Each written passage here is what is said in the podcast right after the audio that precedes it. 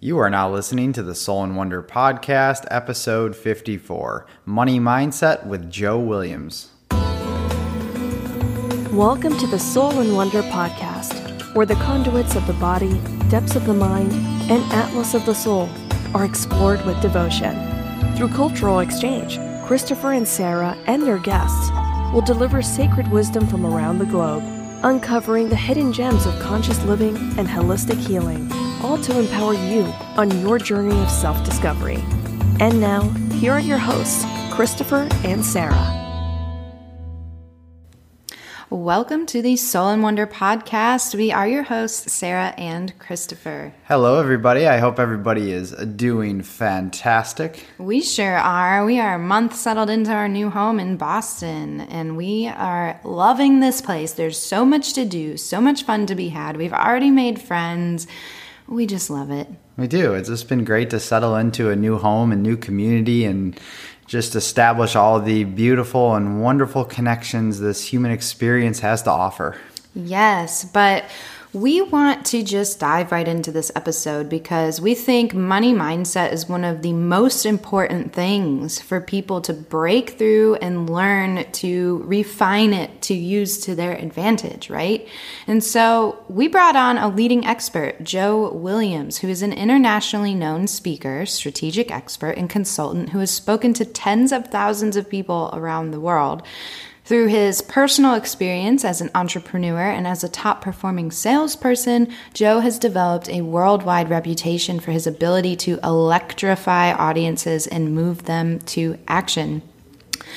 As founder of the Creative Performance Group, he helps people get their message out to the world in the most powerful way possible. And he created the Speakers Boot Camp over 15 years ago, which is an intensive training that's created hundreds of other successful speakers, coaches, consultants, and authors. So, why are we talking to Joe about money mindset? Well, Joe's career started in financial services as a top performing salesperson with one of the largest insurance firms in the world. Joe then launched a consulting company to the financial services industry. His largest client went on to become one of the most successful firms of the 90s. He then became a passionate student of personal and professional development techniques. He used these concepts to launch and build a new company into a cutting edge telecommunications giant with over 5,000 salespeople worldwide. And it went public when Joe was only 26 years old. So, in 1991, Joe was introduced to Anthony Robbins. I'm sure many of you are very familiar with Tony's work. Well, Joe began working as a trainer with Mr. Robbins and, and, was quickly promoted to master trainer, then began speaking and conducting seminars as a lead speaker. Currently, he is senior head trainer and an instructor at Mr. Robbins' Wealth Mastery Leadership Academy, Date with Destiny, and Business Mastery, as well as the European instructor for his Power to Influence business seminar. Joe has done a lot of stuff, and his work has led him to consult with companies in a diverse number of fields such as financial services, aerospace, retail business, internet and software, direct sales, publishing, entertainment, and the federal government. Joe's trained over 300,000 people and is responsible for helping his clients create over $50 billion in new business. So, essentially, he's the man to go to for this topic money mindset. Yes, and we are going to dive in deep in this one. So, we get into Joe's story, how he got started just at age 20, getting involved in working with Tony Robbins' team, and how he got to where he is today. And money, money, money, the common limiting beliefs that come along with it that people have that limit our ability to succeed financially and embracing the paradox of life and learning how to navigate it with balance, curiosity, and resourcefulness to inspire conscious action, bringing in more abundance of money. And of course, we're going to get into the topic of the law of attraction and how to ensure you're awake to see the opportunities already surrounding you. And we're definitely not going to leave you without tools you can use starting today to shift your money mindset. Yes, and that pretty much concludes that. And we are super stoked to get into this interview because we really think you're going to enjoy this one. It's one of our favorite topics. And of course, stay tuned to the end of the episode for your health tip.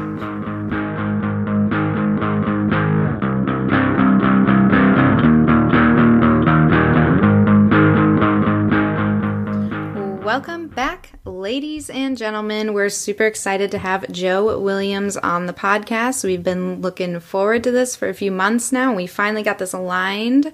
It is perfect Happening. timing. How are you, Joe? Thanks for coming on the show. Doing awesome. Thank you guys so much for having me on. Really appreciate it and uh, looking forward to it. Awesome. Awesome. Wonderful. Well, we'll just dive right in. I'd like to hear a little bit more about you. You know, having having been the senior head trainer and an instructor at Tony Robbins Wealth Mastery, Leadership Academy, Date with Destiny, Business Mastery, as well as the Power to Influence Business Seminar, among many other things that you've accomplished outside of that. You've essentially you're essentially continuously steeped in purpose, direction, financial wellness, and change making. So, how did your life transpire to get to where you are today with such power of influence?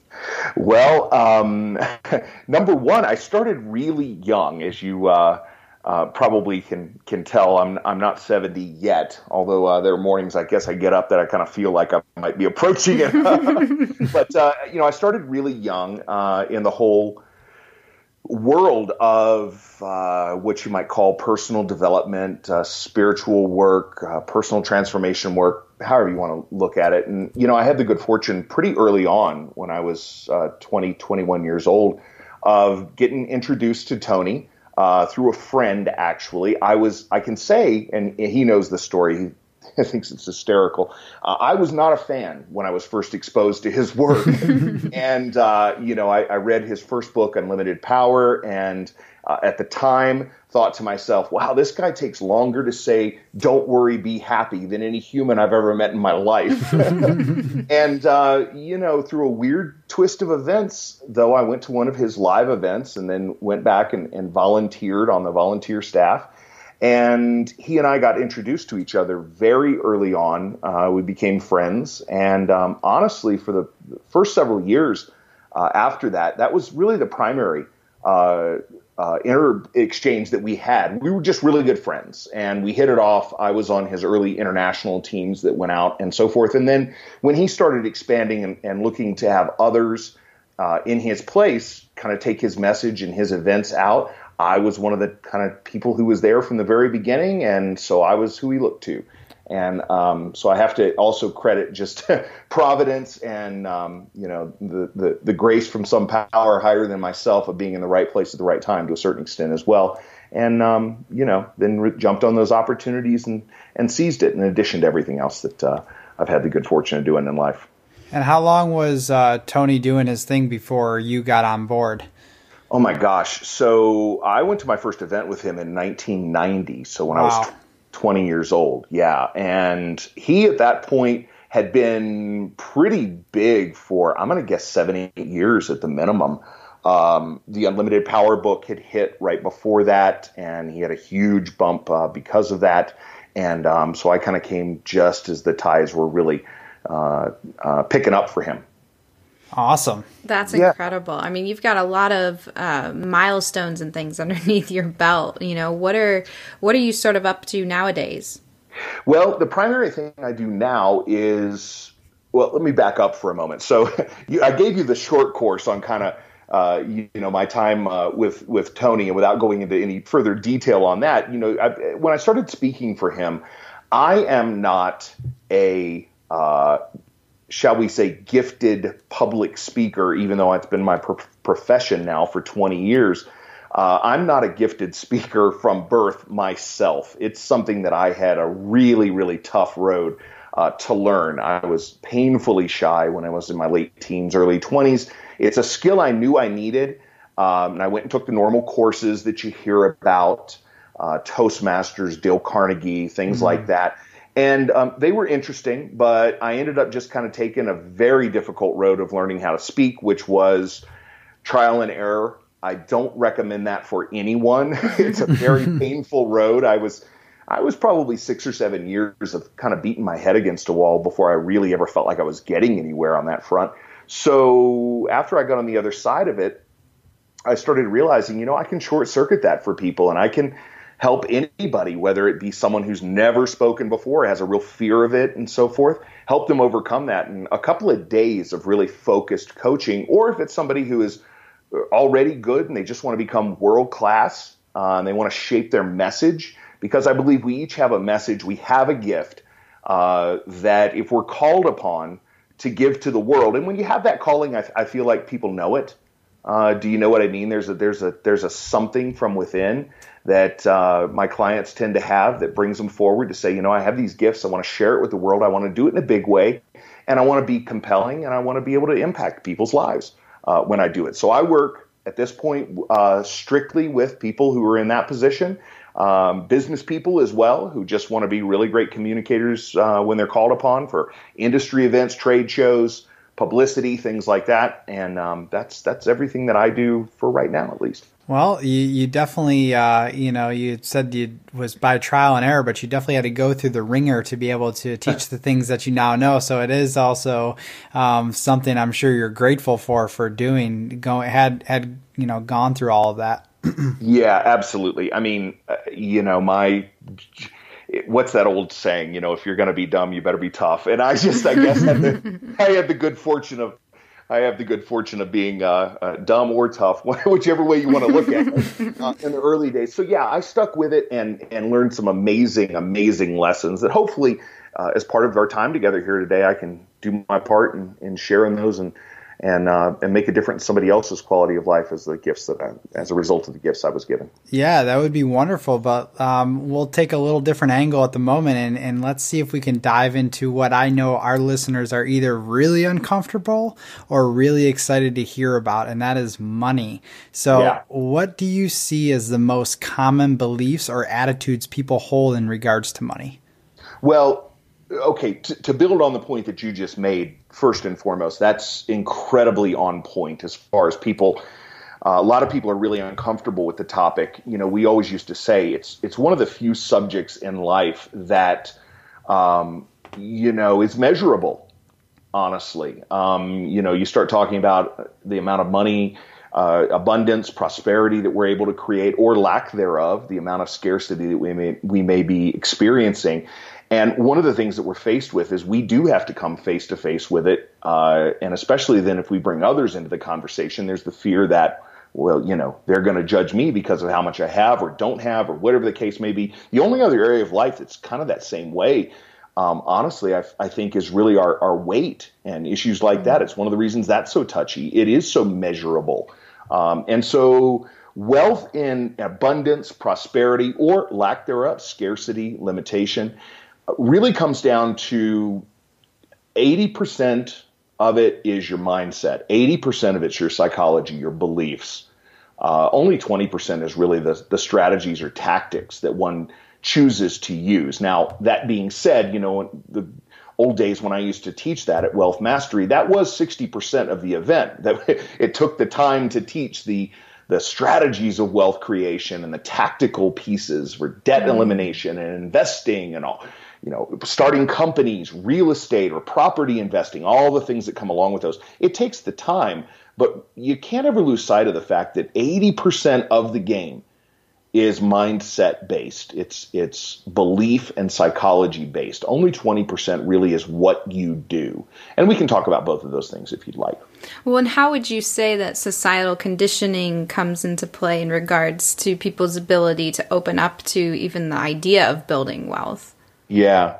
I really believe, and this is going to go really, really deep and uh, quickly here. Uh, I really believe that we all were born into a state, a natural state of abundance, a natural state of prosperity, a natural state of richness uh, as infants. And we then go to work kind of unlearning, if you will, that, or probably better said, we go to work learning what ends up becoming the beliefs, the ideals, the, the value systems, and so forth of limitation, of lack, of, you know, quote unquote hard work and the root of all evil being money, and all the different things we learn as, as children from our parents, from uh, from institutions that were around, schools, churches, things like that. The single biggest influence, I think, for most of us is our parents. Mm-hmm. Uh, and I really kind of, through my years, I found that people tend to be a reflection of one of two things. Either number one,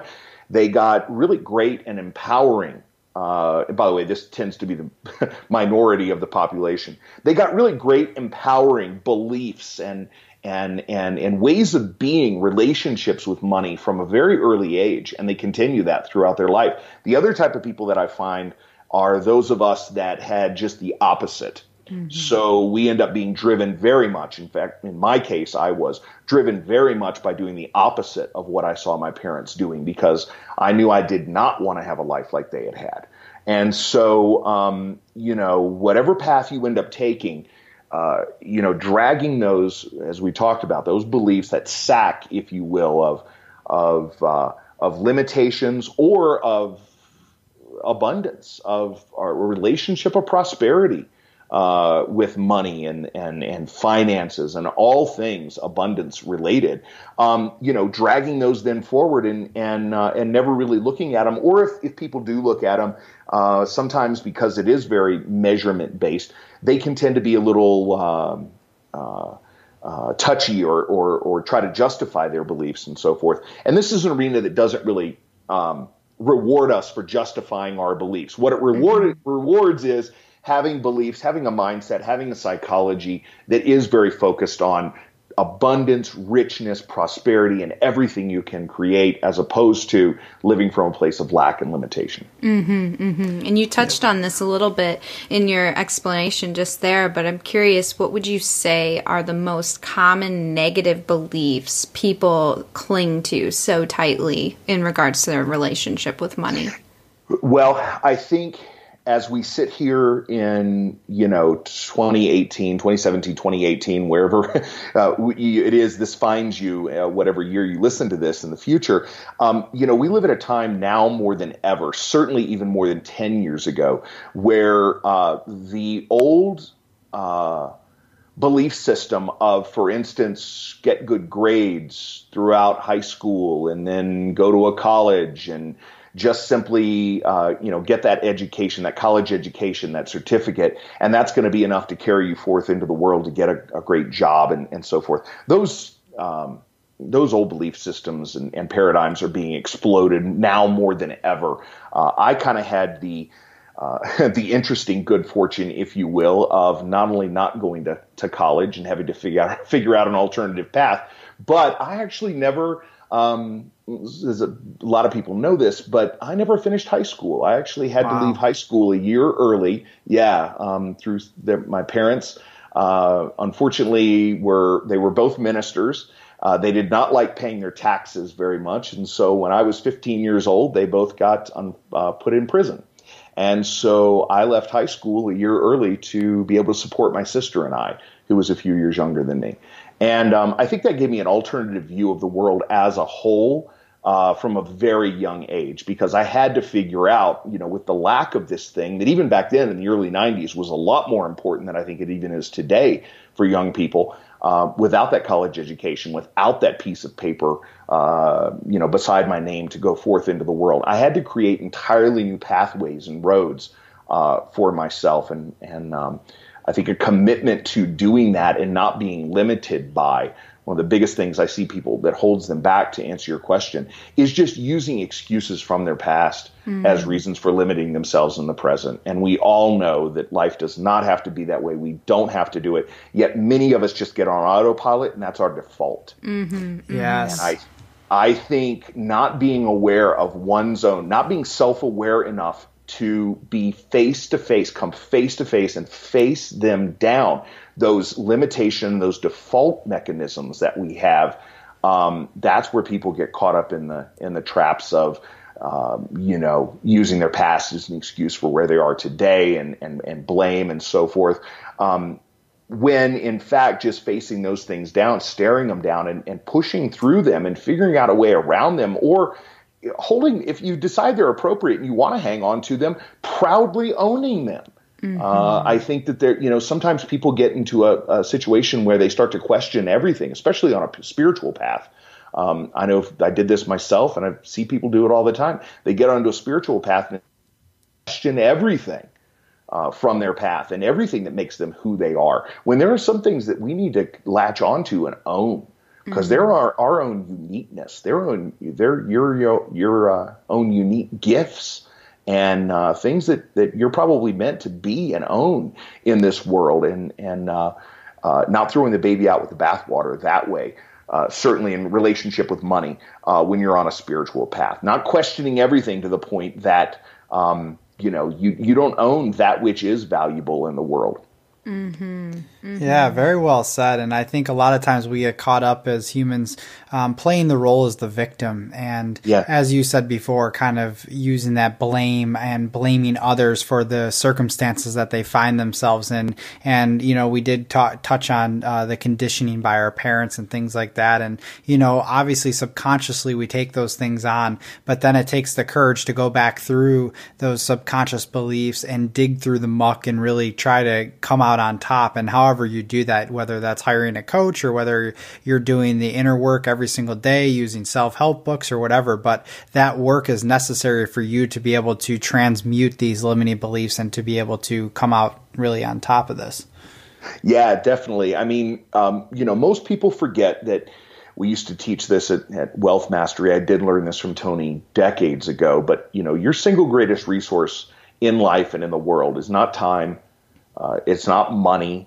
Uh, it's not, you know, as I alluded to, not to bash the uh, the normal um, educational route that people take, but it's not, you know, a, a, degree or anything like that. Your greatest resource always in life is your resourcefulness. Mm-hmm. The single most important resource that any of us have is our creativity, our commitment, our resolve, our perseverance, all the things that make up what one would consider your resourcefulness, being resourceful in the world. And you know, they also forget that the, I mean, the key to making more money, if you want to make more money, the, the singular answer is very simple add more value.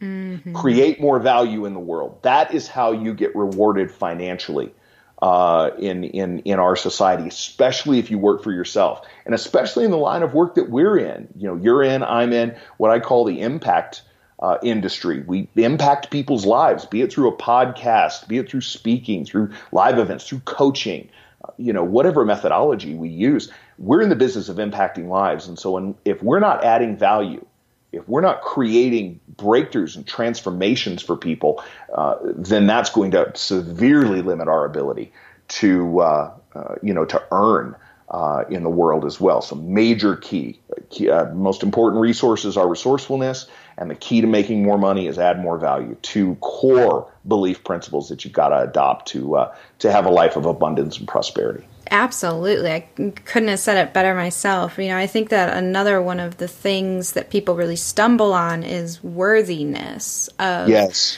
of feeling that they're not only worthy of having these things, but some people they I know for myself in for an example, one of my major abundance blockages was that I felt like if I had money, that meant someone else didn't. And who am I to say that I should have that and they shouldn't? And, you know, so receiving gifts from people or receiving financial aid from people was difficult for me because it meant that they were lacking if they had given me something. And yes. it was this huge realization that I realized, like, where's this unworthiness coming into play? And it took a lot of personal responsibility and honesty to say, why am I feeling unworthy to accept something that someone wants to give.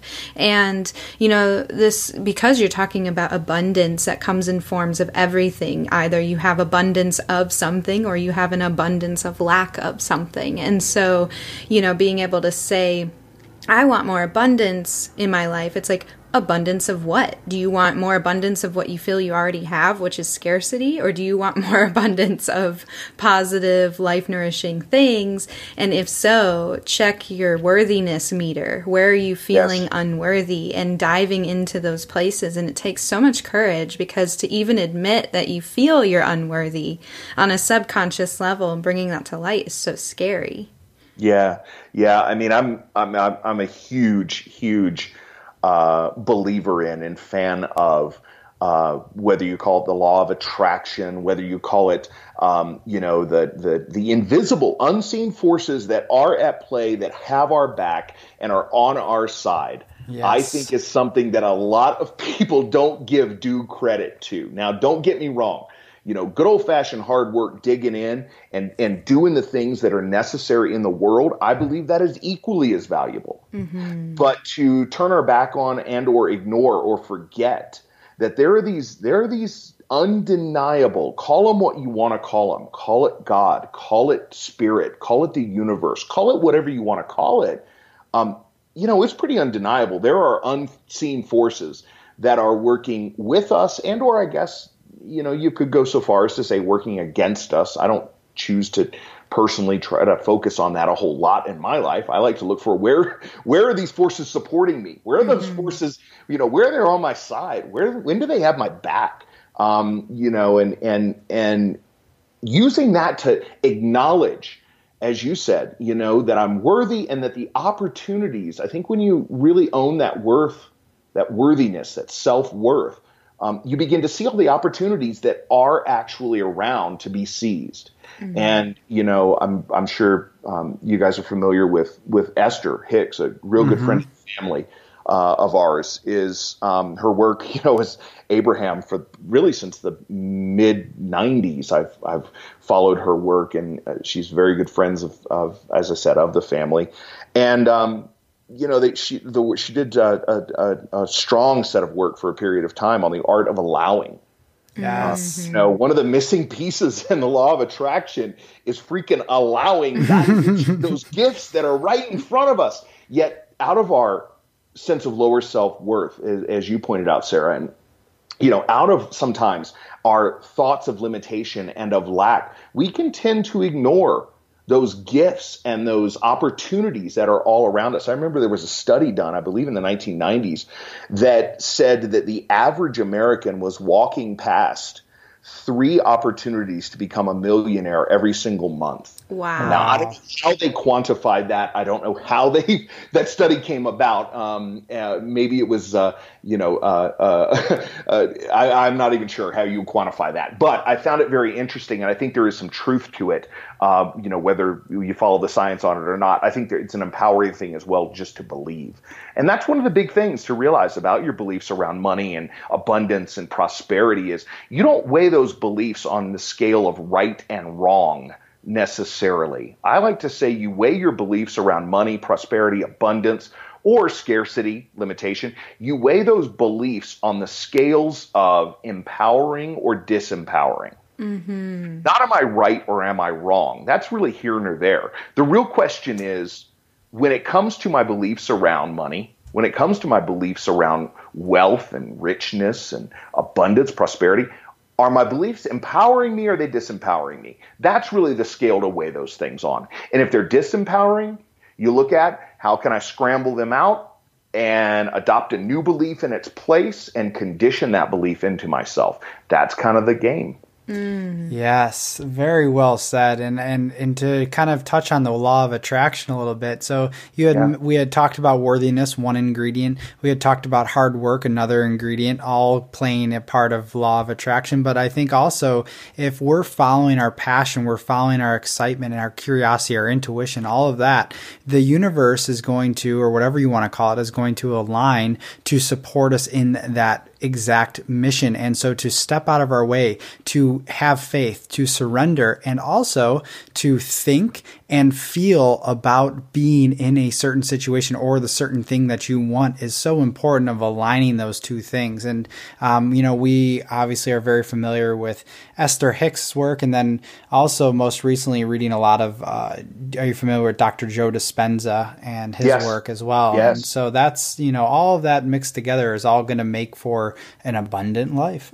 well, it's like yeah. what you said, Joe, the allowing, you know, the everything is already synchronistically happening. It's whether or not we are paying attention to the right pathways that are in alignment with our core essence and our soul's mission and you know divine nature. And it's like if we can just wake up I, I can't remember the exact quote. I'll have to put it perhaps in the show notes but it's like it's talking about a zen monk communicating with a student and the student essentially is asking the zen monk like well why are you teaching me all these things if you said i can't control everything. You're teaching me a paradox. And the Zen monk is like, I'm teaching you to be awake for when the sun rises. It's not, I'm making, I'm teaching you how to make the sun rise. I'm teaching you to be awake for when it rises. And that. Well, Yo, go ahead, go ahead. I apologize. Oh, you're fine. I was saying that that to me is like the epitome of allowing, of making sure that we are aware to receive it, like you had said earlier. It's so that it, what you just said is so well put for so many reasons. One of them being, you know, you mentioned paradox, for instance, being awake to be able to be with that which seems it at opposites with each other. Mm-hmm. But to realize that life is our ability to relate to paradox, our success, our uh, peace to a large extent, our um, uh, uh, giving of, of, of, of life is in very strong part our ability to be with and relate to seemingly opposites, to paradoxes. Because yes, at the same, you know, I know it's become very in vogue to kind of, you know, for one side to trash the other when it comes down to the law of attraction versus hard work paradigms, for instance. That's a great example of to, of a paradox that needs to come you need to come to parity with you need to come to peace with that they both can coexist at the same time. Simultaneously they can both be equally true equally necessary and equally valuable at the same time. It is not one or the other. And so the paradox of you know do i do i meditate and visualize and create vision boards versus the people that say, "Oh, you can sit around and you know stare at the navel in your in your belly button, you know, all day long, but you're not going to make any money from doing that." It's about hard work and it's about getting out there and taking your lumps and and and making your way in the world and blah blah blah. It's about both, you know. Mm-hmm. Um, I don't know about you, but I mean. I mean, there's so many things at play here. For instance, you know, you start looking at law of attraction, and like you, like you said, um, Sara, you know, when you are are through your uh, old programming or your self worth issues and things, you maybe aren't realizing all the gifts and things that are available to you at any point in time. You know, if you want to boil this down to hard science, boil this down to hard science, law of attraction. If that don't help you understand it better, here's the science. Studies show that the average, or that our subconscious mind, I should say, is at least 30,000 times more powerful than your conscious mind. Um, some of the newest studies say 64,000 times more powerful. Let's just say it's 30,000 times. Mm-hmm. So, what that means is I've got an invisible army. I always say to people, you know, how many of you know yourselves to be incredibly capable, able, strong, competent people? The truth is, you have no freaking clue what you're really capable of because you only know that which is conscious to you mm-hmm. of your own abilities, your own skills, your own gifts. You only know what you're conscious of. There's at least 30,000 more of you. That's like a silent army marching with you every second of every day, even when you're asleep, that you could put to work by charging that army of 30,000 with the images, with the thoughts of what it is that you want to attract, looking for those three opportunities a month to make a million dollars that that mm-hmm. study pointed to. Um, you know, when you and when you bring in not just the more esoteric explanations of the law of attraction, but you bring in the science of the unconscious mind and charging that up, uh, you can really start to understand how, how powerful some of these things can be. And they're not going to replace then the good old fashioned hard work that you and, and out of your love, you know, Christopher, as you pointed out, you know, out of your love for your mission and living from a place of doing what you love and so forth, you're going to be more attracted to put in the time and the hard work in that area because you love doing it. Thank you for wording that the way that you did because you summed up everything that Chris and I have been feeling a lot lately because people take this duality approach. We're like, well, no, you can't have one with, you know, you can't have this and say you do the other. And what about this? And all the nuances in between. But when it all comes down to it, it's you are awake to seize the opportunity and become resourceful with what is given to you, what's already there. You're not even necessarily attracting anything to you. You're awakening to what's already there and using using it to your advantage because you're aware of the fact that it's there. And it's just. And, and again, just to jump on that for a second, uh, Sara, you know, if you've come from that place of belief in your life, you know, does it really matter whether that's right or wrong? Mm-hmm. Now we get back to what I was talking about earlier with you don't weigh your beliefs on those scales around money, around finances, around this subject matter. You weigh it on what empowers you. And, you know, you can hear from your voice as you talk about it. You know, that idea in and of itself excites you. Mm-hmm. It juices you up, you know, it, it, it brings energy uh, to this conversation. And that's what you're looking for. So, um, very, very well said. Absolutely. And what would you say to people who might be listening to this and they're like, well, but you don't understand my situation. Um, you know, I'm just, I've got just situation after situation piling up. I'm drowning in debt and I just, you know, essentially blaming the external circumstances. What would you say to them? Uh, I would say, um, number one, I get it.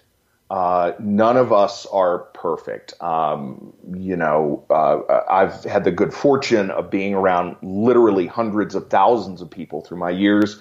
My years speaking on my own, my years with Tony, uh, my years in working in the corporate world, uh, who, you know, hundreds of thousands of people who face down all sorts of circumstances and obstacles. But here's what I know that probably doesn't do you any good right now as the person listening to this. The only thing it's going to do any of us, you, I, anybody, um, any real benefit in the face of those insurmountable feeling obstacles is getting very, very, very clear with ourselves about who we want to be, who we are committed to being, and the either the light or the darkness that I believe we're committed to being in the face of uh, those circumstances because I think we all know rationally and logically that our circumstances do not uh, determine our ultimate destiny in life. Yet, I get it when you're facing the bills in the face and the money isn't in the account, or when you are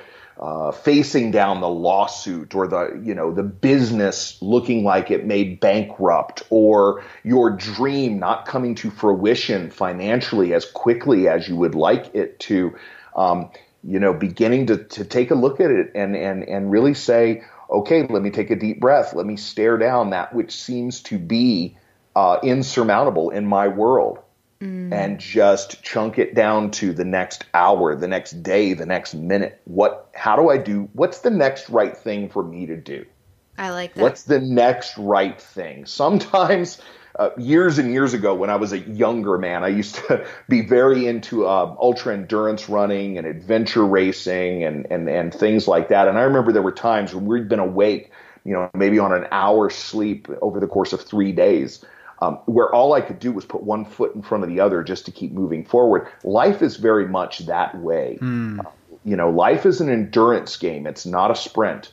And a lot of people, when they certainly when they get into their passion of following a new endeavor or their bliss, we can treat it like it's a sprint. And when the finish line doesn't come as quickly as we want it to, and our legs are starting to burn and we're starting to get tired, eh, there are some times where the right thing to do is to quit running and to go down to a crawl and just keep moving forward. What is the next right thing to do in the face of these insurmountable feeling obstacles? Well, you definitely sound like you're speaking right to us. There's definitely been times throughout our, our business venture and, you know, we're following our excitement and passion. But yeah, it's, you're absolutely, you hit the nail on the head. And that was a wonderful analogy to be able to just kind of also slow down and reflect on the journey that you've taken thus far. And that there are things within that journey, small wins that will continue to propel you forward and to continue for you to put one foot in front of the other and you will make it there and it's that perseverance that courage that resilience that will ultimately get you there. Also, yeah i i oh, go ahead go oh, ahead. oh no go ahead joe. I was just going to add on after that. I just i think it's one of the greatest gifts that we can take from hard times um, in our lives. I i only i guess you know, relatively late in life and my own spiritual work personally you know, through a variety of things that I've done. But I remember, for instance, years ago when I first got exposed to Eckhart Tolle's work, mm. uh, which is probably, I don't know, 15 years ago now. Um, you know, in the power of now, originally it was, you know, no problem really can exist in the now.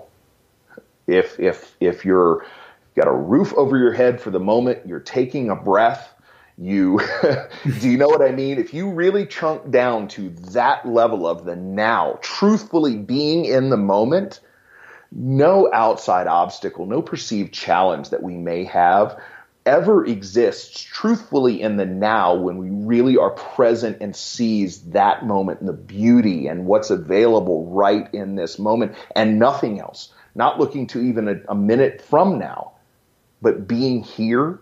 When you are fully present and here now, there really is nothing that is insurmountable in the now. It's only in the future or when we reflect back on something that we may perceive as a mistake from our past um, it's only when we live in the future of the past that those problems really exist. So, um, yes. take a breath. That was breath. that was wonderful. Bring in the moment and find that those things tend to evaporate pretty quickly. Absolutely, you know, and there it, there's that lesson in sometimes losing it all too. I think our fears uh, of of losing. Oh, I'm losing things. I'm miss I'm missing something or I'm about to lose it all. It's like some of the greatest leaders of our time had lost it all to become yeah. who they are today. And I know personally some when I thought that I had nowhere else to go and just running out of options and just yeah. it that's what motivated me to stop playing the victim and saying, "Okay, I can't." Instead of saying I can't make this work, it's how can I make this work? I yeah. can't afford this or I can't use this option. That to me is just so limiting. When we say, How can I make this work? and then be willing to listen to our higher guidance or, like what you said, the other forces at large that can help propel us forward it's it's it's this natural unfolding that gets us to where we need to be continuously in the now because the now is all we have. So once yeah. again, it's a paradox too, though. If you think about it, everything there's nothing in life that isn't a paradox. yeah, exactly, exactly. The now is all we have. Yet do we not set goals and look to the future? Mm-hmm. Yeah, the now is all we have. Yet do we not learn from our past mistakes and successes? Do you know what I mean? It is. That is, again, a great example, Sara, great example of another paradox. You know, I guess the big question is at the end of the day, with, uh, you know, like you said, losing it all and, and things like that, when you're faced with that, you know, we've got to take the God perspective in that situation. And, and because who really am I to say that the right thing for my long term development and gifts to be given to the world and maybe to transform someone else's life is not as a result of me losing everything. That's quotable. Yep, we gotta put that in there. That's quotable. That's going on the the Soul and Wonder Instagram or something. quoted by Joe Williams. Who am I to say? Who am I to say? Well, you know, it's it's uh, it, it, these are the big questions in life, and I love having conversations like this that where there's the space for these things. God, we can have this conversation for the remainder of the day if you want. So, for our listeners who are looking for some kind of tangible step, what sure. could you give them to help them improve their relationship with money today so that they can align themselves with more possibilities for financial abundance? So, number one, here's what I would say. Number one, you know, grab a journal, pen and paper, whatever the case is, your iPad, whatever it is, and write down the three to five beliefs, specifically beliefs that you have around money, around finances, around wealth creation, write down those specific beliefs that most limit you. Three to five that you say, you know what, this one limits me the most.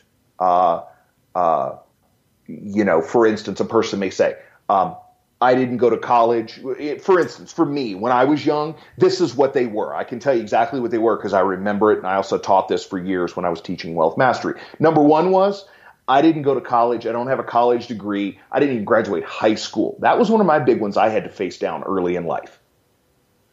Second one, I'm too young. remember, like I said, I started out when I was 20, 21 years old, mm-hmm. you know, in the, not just with Tony, but also in the business world. Um, and I was the, uh, uh, had the, the, through a weird twist of events, the good fortune of being able to form a small telecommunications reseller when I was 22 years old with some partners.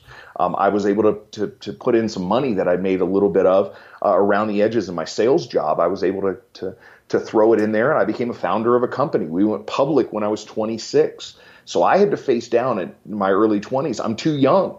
I don't have that degree. I don't have that thing. And then the at the time, which you know, I know you guys are quite a bit younger than I am, but at the time, you know, the threat of nuclear uh, um, um, absolute nuclear war was something I grew up with in the 80s. And mm-hmm. those of mm-hmm. us that were around then can relate to that. And so I had this third belief, which was, well, what does it all matter? Because it all go, could go boom tomorrow anyway. Mm. And so my three beliefs of I don't have the degree, I don't have the college diploma, high school diploma, and so forth. I'm too young I mean, who's going to give a young guy like me a break? Maybe when I'm 10 years older, maybe then somebody will, you know, listen to me. And then the third one was, well, why should I keep pushing? Because it all could blow up tomorrow. Mm-hmm. You put those three things together, you got a recipe for disaster personally. Mm-hmm. So then once you've written down your three to five, turn the page over and write down the three to five new beliefs that you want to adopt that are either the antithesis of those old beliefs or they are something that would eradicate that old belief in some way. So, for instance, number one with me, I don't have the piece of paper, I don't have the degree, I don't have the diploma. My new belief was, thank goodness I didn't go through all that extra schooling that limits all my friends. I see all my friends go in and they just come out even, you know, smaller vessels than they went into these mm-hmm. institutions. Mm-hmm. Thank goodness I don't have that. Second one, I'm too young. Thank goodness I'm so young. That means I got tons of time. I mean, if I were 10 years further down the road, that'd be 10 years I lost. And then the third one of, you know, it all could go boom tomorrow. Okay, sure, Joe, you can take the doomsayer uh, approach to life uh, and, and be all goth about this. Or you could choose to look forward to the fact that the future always tends to get better through time than the past was. And, you know, obviously, lo and behold, right after I did that, the wall came down in Germany, and there were, you know, all sorts of other things that, that transpired that made the threat of nuclear uh, abominations not be quite so uh, quite so prevalent all the time. And, um, you know, so that was my turnaround personally. Hopefully, that'll give an example. So people take those three to five, they, they write down those three to five old ones, Write down the three to five new ones and then go to work conditioning those three to five new ones into your world every single day. Write them down, put them on your mirror so you see them, say them over and over again 30 times a day, whatever it is. Go to work looking, though, most importantly, for why those new beliefs are already true. Mm. Mm-hmm. Look for all the reasons why those new empowering beliefs are already true, and you will build more and more and more belief in that new thing. Absolutely. And also looking for the opportunity to practice it yourself and make yes. it even more true in that moment. That was mm-hmm. something I had to do with my receiving gifts. I had to envision when someone would hand me a gift, whether it was money or a physical object or a service, I had to envision myself seeing what they were seeing, the fulfillment they were getting from giving me the gift, because I know what it's like to give and it feels good to give. So I'd have to go through that transaction in my mind and understand the new belief in order to reinforce reinforce it into my life. Well, and it's funny that we got on this topic, well, and it was obviously planned before we had talked to you today to talk about this because I think it's a really hot topic that everybody should you know we'd be discussing here but sara and i have been working through a lot of these abundance blockages for quite some time now. And um, this past couple weeks we decided to have a little bit of an experiment and talk about uh, receiving and giving. And so we would practice receiving and giving from unconditionally, unconditionally with, with each, each, other, other. and beautiful and honestly, like we took turns. He took the first half of the week. I took the second half of the week, and the things that came up. Oh my god, the beliefs that didn't we didn't even know were still there or buried so deep, and not just from the receiving, but from the giving and knowing when it's all unconditional and receiving unconditionally. Yeah, yeah, that's beautiful. That's awesome. That's that's that's those little lessons like you're doing, those pragmatic things like that are some of the most important work that your listeners can do as well. Um, mm-hmm. You know, for facing down and, and, transforming their own beliefs in this area.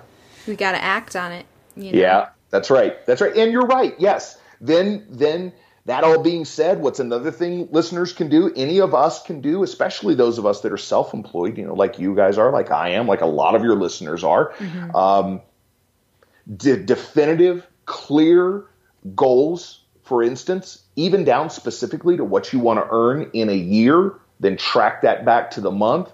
And I personally, for myself and my clients, I track that then back to the week. Wow. So I set a I set a and and I will tell you natural law. We talked about, you know, greatest resource of resourcefulness and add more value, things like that. Here's another one where performance is measured performance to improve.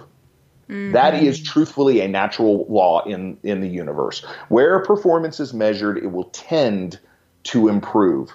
So uh, by measuring, I just mean setting a specific dollar amount that you want to make in the course of a year, then boiling that down into monthly goals and then tracking that back even to a weekly goal. I don't necessarily find that it's necessary always to pull it back to a daily goal, but at the if you measure at the level of weekly, for instance, I'm going to make $5,000 a week, or I'm going to make $10,000 a week, or I'm going to make $20,000 a week, whatever the number is. And you go to work you know, Sunday night, Monday morning, putting things into place to meet that goal every single week from a financial standpoint, that is a very pragmatic thing that any of us can do, especially if we're self employed. And I think um, to add on to that real quickly before I lose this yeah. thought, Joe, is to be willing to open your mind to seizing the different opportunities you maybe would not have normally been aware of like so yes. so having the goals having a strategy but being willing to look outside of that strategy when necessary pivot and pivot. flexibility mm-hmm. absolutely 100% mm-hmm. agree 100% agree. Because I think sometimes people get so stuck in their own way that they think something has to be done a certain way and then That's they right. close off all the other opportunities. And what about the last part of law of attraction we may not have touched on? Don't question the how you know and we, right. that, that went back to the surrender and faith but don't question the how. We don't always know how it's going to work. It doesn't matter how. It's going to you're supported and it will work out and it doesn't it doesn't matter. I mean our minds conjure up all these things of how things can work but it, that doesn't matter. Yeah. Yeah totally. Totally. And that's one reason to stay focused on the what. Being so tangible is down to what for instance a dollar amount Mm-hmm. Um, you know, it's it's not a not, a lot of people don't like looking at that level of precision, that level of measurement.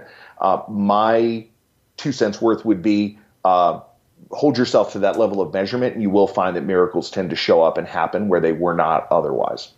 I'm going to take that bit of advice too. Sure thing. Let, us start getting focused on our weekly goals. There. I like that. I like that. we got our checks written out for each year, so we're we're getting started on that. nice, nice. And when you lay out those dollar amounts, guys, by the way, um, sure, all of us have our pie in the sky, ultimate, if you know, end all be all goal. Yes. I also like to pull back from that a little bit for myself personally and for my clients. We pull back from that a little bit to, uh, oh, what, but what would you be really happy with? Mm-hmm and know that number as well. Yes, mm-hmm. I like that. And, and be and be at peace with and own if you can create that number, that really happy number, not the end all be all, not the you know. Uh, you know, I remember for years I had on my vision board. I had uh, I, every year I'd write myself a check for ten million dollars, and you know, lo and behold, in the in the normal year, that would not come to pass. Let's just put it that way. Yet, inevitably, my really nice, my really happy goal always meet that. Mm-hmm. I like and, that. And I just, I just own it. And Allison, my wife, and I just own it, and we revel in having that which we're really happy with, even if it's not the end all be all. Mm-hmm, mm-hmm. And finding joy in the unfolding of the process because yes. it's all a journey. Yep. Yep. Oh man, this was an invigorating and empowering. just empowering conversation. I really, really enjoy your perspective on these things, and I'm sure there's so many more topics that we can really dig into, considering your expertise and wisdom that you've gained from over the years. But um, let's touch on what's in store for you um, in the next little while here. And are there any event dates or services you'd like our listeners to know about? Sure, sure. Yeah, as I said in the as we started this this conversation, my work right now, at least in my life, where I'm drawn to, where Allison and I are drawn to, and and where we are making the most impact and so forth, is with people who are um, you know, coaches, authors, speakers, or want to be in that world, uh, the impact economy, for lack of a better way of putting it, uh, where you know our our livelihood is all about transforming others' lives. If, if that's you and you want to be part of that, those are the type of people we work with uh, on a very very limited basis. Um, first of all, most of our work is either one on one or with very small groups, under ten people in size. I don't do anything anymore that like I used to that are you know thousand person rooms and so forth. I like to work more deeply with individuals. Mm. So that is everything that we do, be it the, through the uh, Master Your Message Boot Camp, a, a three day course that we do with um, less than 10 people. When we do that, we usually do that two or three times a year, um, or when we work one on one uh, with people, either in a two day intensive format, or in some cases, we'll work with people who are in the industry over the course of a year uh, to really get them out there and get their foothold established and so forth in the in the impact industry. So, speakers, coaches, authors, uh, consultants. Uh, in some cases, business owners, so they already have a business. They just want to be more impactful communicators uh, when they're called upon to speak or when they're in the media and press and so forth. Um, those are the ways we work. The Master Your Message Boot Camp, uh, a couple of times a year in a three day format, or we work with people one on one. They can, any one of your listeners can go to joewilliamsonline.com um, and check out what it is that we're doing. Or if, you know, I'll make this offer. If somebody wants to put together, say, a, put up your iPhone or something like that and shoot a one minute presentation telling me about your business, about your vision, about whatever it is that you got going on in life, whatever you're up to, and do it in the form of kind of a formalized presentation to your phone and then email that to me at joe at joewilliamsonline.com. We'll set up a time to talk and I'll spend a few minutes with you and tell you some of the gifts and strengths that I see inside your style and where you could take it and um, maybe what some rough edges are that you could polish off. That's wonderful. You guys are doing such a wonderful thing, helping people of influence to increase that power of influence and express their creative flow, which in turn, as we all know, inspires others to do the same and find their purpose and make that footprint in the world. So, thank you so much for everything that you guys are doing.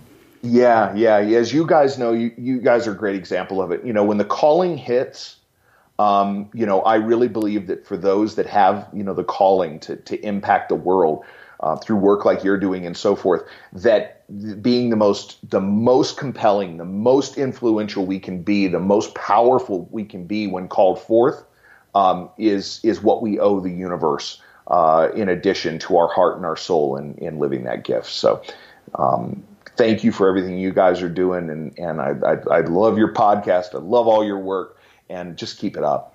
Thank you so much, Joe. We really appreciate all of your time today and uh, sharing your your wonderful message with everybody. And I'm sure we'll be able to do this again at some point soon. Awesome, awesome. Let me know. What a wonderful topic of discussion. So important too. Yes, much much needed.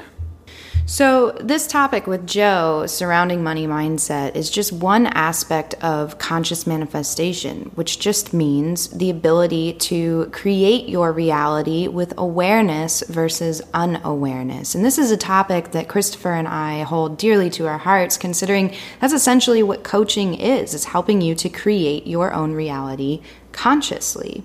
So, your health tip of the episode is we're going to walk you through a visualization technique to help you begin your process of creating your reality consciously. But before that, we want to tell you we have a lot of exciting things coming up around the topic of conscious manifestation, both offered online and in person in the Cambridge area of Boston. And in these opportunities to explore conscious manifestation deeper, you can explore what it means to consciously create your reality so that you can be begin receiving the treasures of the universe and live a life in alignment with your dreams and desires. So stay tuned for more information on group coaching programs, in-person group coaching, etc. We're diving super deep into this. But in the meantime, we can give you one step to consciously create your reality, and that is visualization. So, the power of visualization is that it aligns your mental experience with your emotions to create a new state of being. an actual physiological change in your body. And from that state of being, your actions, your emotions, your thoughts will stem forward. So, if you've got a bunch of unconscious limiting beliefs, you're operating at an unconscious state of being that's going to create and influence your experiences that you have around you in your life. Why not become the observer? Become conscious of how you create your life. And one step to do this is beginning first and foremost with the mental experience, okay? Now, conscious manifestation requires a whole plethora of steps to break old patterns, cleanse that baggage, and reform and build new ones. But we all have to start with an idea, an intention. And so, what we want you to do for a moment is experiment with this. Think of a dream or goal or desire that you you want but you have yet to attain. And I want you to close your eyes for a moment and step into that mental experience of this dream, goal, or desire as if it has already happened. Maybe, for example, you want to manifest a new home. You've been feeling drawn to move locations, and there are a bunch of reasons why you'd want this new home. I want you to imagine yourself in that experience as if you've already received it. So you're in this new home, you're looking around you. What does it look like? What do you smell? What's happening in the environment? Who's with you? Ask yourself, what would it feel like to be in this new home? Okay, and you want to get as specific as you possibly can. Have fun with the details. This is your imagination process. It can be so much fun when you leave rationality at the door. And allow yourself to steep in the feeling of what it would be like to have this experience happening right now. See where it becomes physical. Where do you notice these sensations in your body? How does that feel emotionally? Right now, if you can feel a physiological change, perhaps you're smiling. If you got a big grin on your face, that's a good clue that it's working. Or you just can feel the energy moving differently through you. Notice where it's at. Is it in your heart, your chest, your stomach? Is it all over, maybe in your head? wherever it is, there's no right or wrong answer. Just connect with that physical body and hold yourself in that state of being for as long as you possibly can. Enjoy it, relish in it, express gratitude for aligning yourself with these experiences. And from each moment forward, you want to continuously enter that state of being so that you it can influence positively your thoughts, your actions and your emotions to continue to create many experiences that will lead up to the alignment of this big experience of maybe moving into a new home, whatever your dream or desire is.